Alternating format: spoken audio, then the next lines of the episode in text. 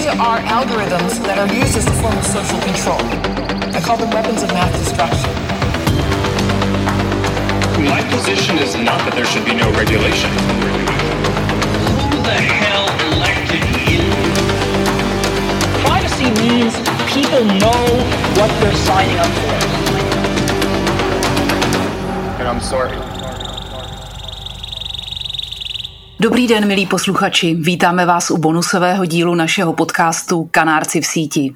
Při minulém natáčení jsme se tak zabrali do popisu možné léčby dezinformačního viru, že jsme mluvili a mluvili a mluvili, až nám přetekl časový limit. Zbyl nám pro vás takový bombonek navíc. Něco o tom, jak je třeba udržovat a podporovat bezpečnost v oblasti informačního prostředí, které je úplně stejně ohrožováno jako to fyzické a jakou roli mohou hrát veřejnoprávní média. Pokusili jsme se ukázat na to, že několik nástrojů boje proti informační agresi už máme a jen s nimi musíme správně zacházet. Proto jsme se zaměřili na média veřejné služby. Ze studia vás vítá publicistka a autorka knih o informační válce Saša Alvarová a expert na algoritmy sociálních sítí Josef Holý. Já bych se chtěl dotknout ještě problémů eh, těch informačních autorit, protože o čem jsem teď mluvil je to, že vlastně my bychom tady měli chtít po státu, aby fungoval jako informační autorita, což je zase jako může být dvojsečná zbraň samozřejmě.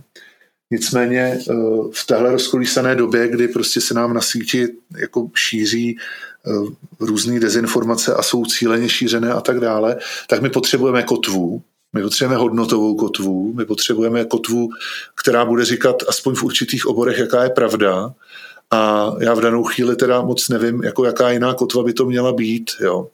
A v chodou okolností v tomto týdnu nebo v uplynulém týdnu v médii proběhla zpráva, že bývalý prezident a předseda vlády Václav Klaus se velmi výrazně jako ohradil nad, nad tím, že byl na ministerstvu, na stránkách ministerstva zdravotnictví uveden jako jako dezinformátor nebo jako šířič dezinformací. On proti tomu protestoval, že on přece jako mnohonásobný předseda vlády a, a, a prezident, takže přece co si to jako ministerstvo zdravotnictví dovoluje, že on má přece společenský statut a on má společenský statut, ale Václav Klaus je vystudovaný ekonom a je to samozřejmě dlouhodobý jako politik, ale v okamžiku, kdy začne říkat něco o tom, že roušky není třeba nosit a že on je nenosí, tak by si měl být vědom jako dvou věcí. Jo. Jedna, že má obrovskou moc a řada lidí ho stále poslouchá a druhá je ta, že e, jako on není autorita, když jsem tak může cítit, tak on není autorita v oblasti zdravotnických informací. A teď je otázka, kdo je ta autorita.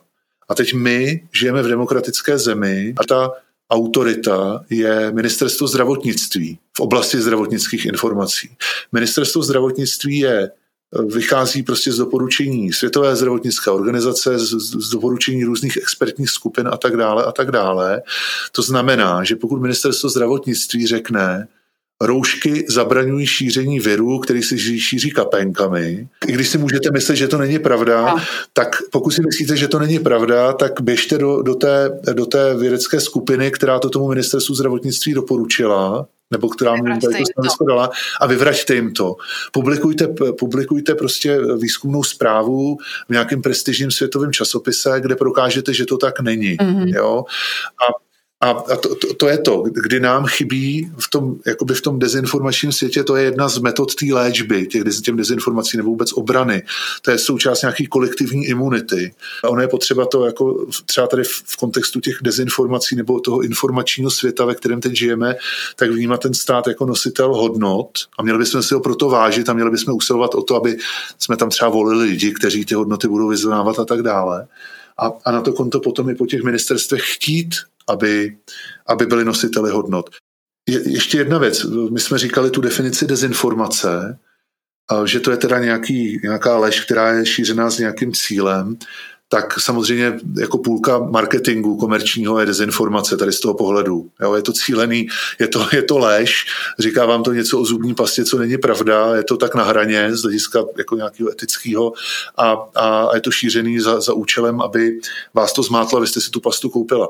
Ale to, to není tak uh, jakoby nebezpečný jako ty, ty lži, které jdou proti, tý naší, jako proti tomu našemu systému, proti demokratickému systému a tak dále.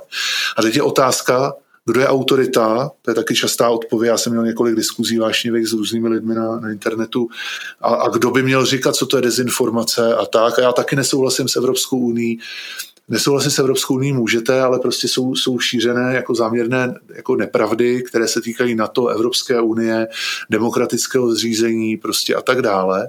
A kdo má říkat, co je dezinformace, která je škodlivá, No tak v případě zdravotnických informací je to ministerstvo zdravotnictví a v případě informací, které přímo ohrožují naši bezpečnost, tak je to ministerstvo vnitra, obrany a zahraničí mm-hmm. například. Mm-hmm. Jo.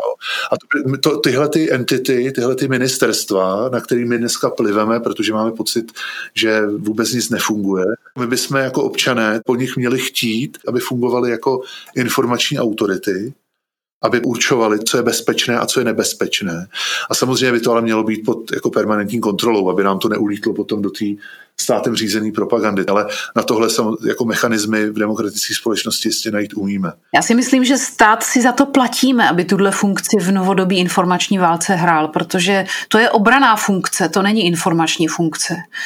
Eh, když tuhle tu obranu nedokázem, nedokážeme zajistit a nebudeme mít informační prostor, ve kterým všichni nalezneme koncenzus na informační autoritě a způsob, jak ji ověřovat a jak ji udržovat v nějakém zdraví, to znamená, eh, jaký, ne, aby, aby ta informační autorita vlastně ne, nepřejímala nějaký závadný informace, aby se udržovala prostě v té kondici kritický, aby jsme se my na ní mohli spolehnout.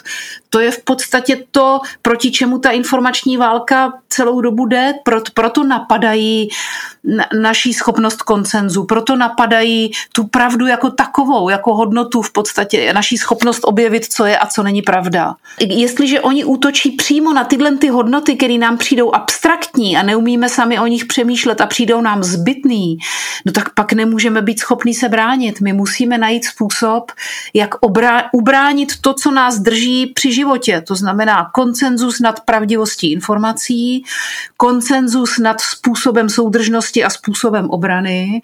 A ten stát je tady od toho, ten si platíme ze svých daní, kdo jiný to má dělat, to nemůžou dělat dobrovolníci, proto platíme daně, proto chodíme k volbám. Souhlasím. A já si myslím, že my bychom vlastně po tom státu aby to fungovalo dobře, tak my bychom po státu, jakožto třeba po té autoritě v oblasti informací, teď se bavíme, tak my bychom po něm neměli chtít, aby říkal, která informace je pravdivá, která je nepravdivá, ale my bychom měli po něm chtít, aby udržoval a bránil a zajišťoval eh, mechanismy, které umožňují vytvoření té pravdivé informace. Například vědecké poznání světa. To znamená, my se spoleháme v celém spektru našeho konání na, na vědeckém poznání, to znamená na objektivním poznání reality a teď se samozřejmě v duchovní oblasti můžeme o tom, že tam to nefunguje a tak, ale v tom, že se bavíme o tom, že který lék funguje a který nefunguje, tak to je vědecká disciplína. Jestli vakcína je bezpečná nebo nebezpečná, je taky vědecká disciplína a spoleháme na stát v tom, aby jeho regulační orgány v podstatě vyvinuli mechanismus, aby když někdo přijde s vakcínou a začne říkat, moje vakcína funguje, tak aby, aby musel dokázat, že tomu tak skutečně je, že ji otestoval, že ji bude bezpečně vyrábět a že ji bude bezpečně distribuovat a tak dále a tak dále. Ten stát v rámci bezpečnosti, což je jeho základní jako funkce, tak by měl zajišťovat nejenom tu fyzickou, ale informační bezpečnost a měl by zvláště tu informační udržovat způsobem, aby podporoval procesy, které vedou k hledání pravdy. Ještě mě napadá, že vlastně to současné informační prostředí, a to si, ten, to si státy celého světa si to nechali utíct, že vlastně jak jsme se dostali do té majority těch onlineových eh, informačních eh, bublin, takže vlastně to informační prostředí dneska postavilo úplně naroveň, když si chcete ověřit bezpečnost vakcíny, tak Dřív bylo relevantní pouze vědecké testy v tom nově, novodobě nastaveném informačním prostředí pro většinu lidí je relevantní, co si vygooglíte na záchodě doma na mobilu. Jakože to, že nemáte přístup k relevantní vědecké informaci v tom informačním prostředí nevadí, tak si získáte přístup k nějaké jiné informaci. Třeba co si o tom myslí vaše sousedka, nebo co vám podsunul nějaký pseudovědecký časopis pro biomatky, nebo něco takového. A to je úplně, úplně relevantní, jakoby v tom, jak je nastavený to informační prostředí. To znamená, ano. že vy vidíte tyhle autority na stejné úrovni jako výsledky testů těch 43 tisíc testovaných lidí u té vakcíny. Ano. Pro vás no. je to úplně stejně hodnotná informace? Když se bavíme o informačních autoritách, tak eh, podle mě obrovskou roli v téhle válce by měly hrát média veřejné služby. My jako společnost, a v Americe to tak není tak silné samozřejmě, ale my tady v Evropě máme český rozhlas, u nás v Čechách a českou televizi. Otázka je, co to je to médium veřejné služby a proč existuje. Tak ono existuje proto, aby propagovalo určité hodnoty, na kterých se ta společnost shodla.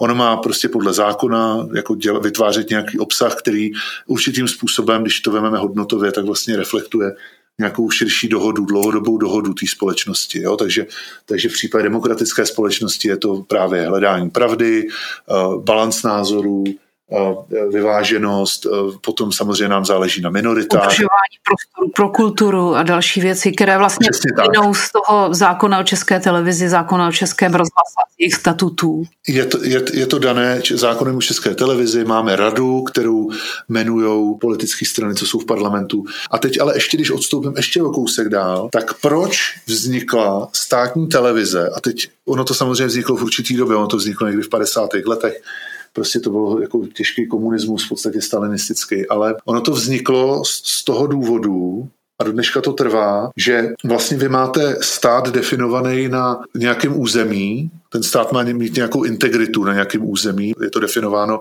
hranicemi toho státu a na, na to konto to médium té veřejné služby je definováno na, jako územně. To znamená, že ono mm-hmm. vysílá ten obsah na tom daném území proto, aby propagovalo ty hodnoty, které ten stát reprezentuje. Takže když máte státní televizi u nás, tak je to o těch hodnotách, o kterých jsme se bavili.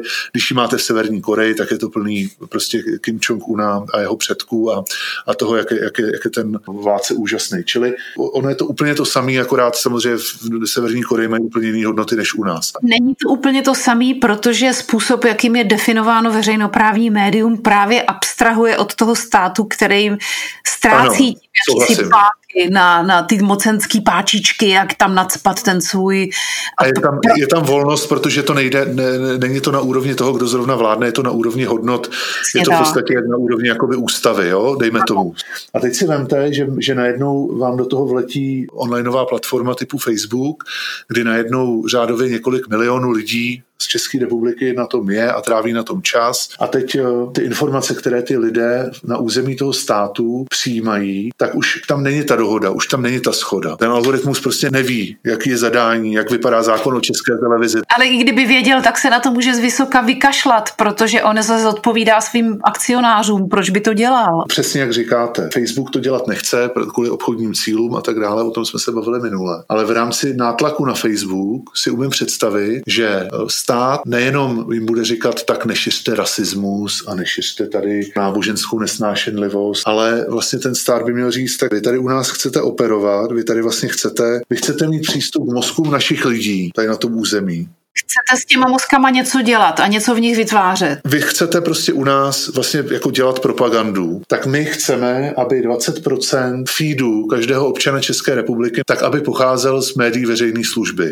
Protože my chceme, aby v tom množství těch informací, které přes vás ty lidi budou konzumovat, tak aby byla zachovaná tady ta kontinuita, určitý objem zpráv, obsahu multikulturního, otevřeného, demokratického, pravdivého, který pochází z instituce, což je médium veřejné služby, Česká televize, Český rozhlas.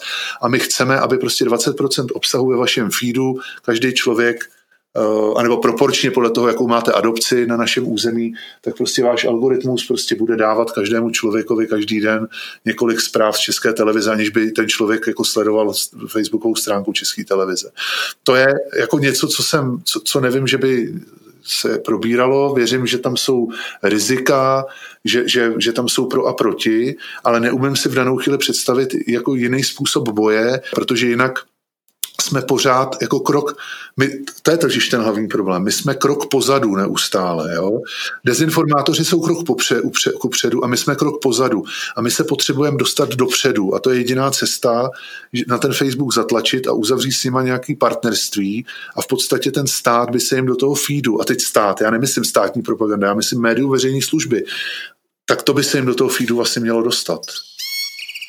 Prostě ne, nemůžeme ten stát zničit nebo ho úplně přestat poslouchat. To je přesně to, co ty dezinformátoři chtějí, vyvolat v podstatě anarchii, chaos, zmar. Samozřejmě. A, a pokud, se, pokud se vrátíme k původně zamýšlené jako analogii s biologickým vědem, tak vlastně tady se bavíme o, něče, o něčem, jako je vakcinace. Že? Tady se bavíme o tom, že budeme očkovat tu společnost těmi správnými narrativy a už jsme probrali to, co to znamená, že je ten narrativ správný, to znamená, že na něm proběhla nějaká demokratická schoda, hmm. která je vyjádřená potom skrz ty instituce, které máme že tam nesedí cenzor na židličce, ale že v podstatě se urč prostřednictvím mechanismus, nad, nad kterými přijmeme schodu, se vlastně filtruje, filtrují ty obsahy hodnotné, demokraticky hodnotné od toho odpadu, od těch odpadů. Jako z určitého pohledu, když to vemete, tak jako se tady bavíme o cenzuře, když bych to vzal úplně... Jo, jo, a, ale, ale nemůže to dělat jeden člověk. My nemáme nastavený ten mechanismus a to musíme udělat, který vlastně, jak jsme o tom mluvili, že vlastně ten stát musí podpořit mechanismy, které to generují, ne sám tu práci dělat. Přesně tak. Tohle byli Kanárci v síti. Děkujeme za pozornost. Najdete nás na www.kanárci.online a nezapomeňte se přihlásit k odběru našeho podcastu na platformách Apple, Google, Spotify a nebo kdekoliv jinde, kde rádi posloucháte. A nezapomeňte nám dát like nebo hvězdičku. Pomůžete tak dostat náš podcast k více lidem. Hudbu nám vyprodukoval Psyex, deafmutedrecords.com a od mikrofonu se s vámi loučí Josef Holý a Saša Alvarová. Naslyšenou. Naslyšenou.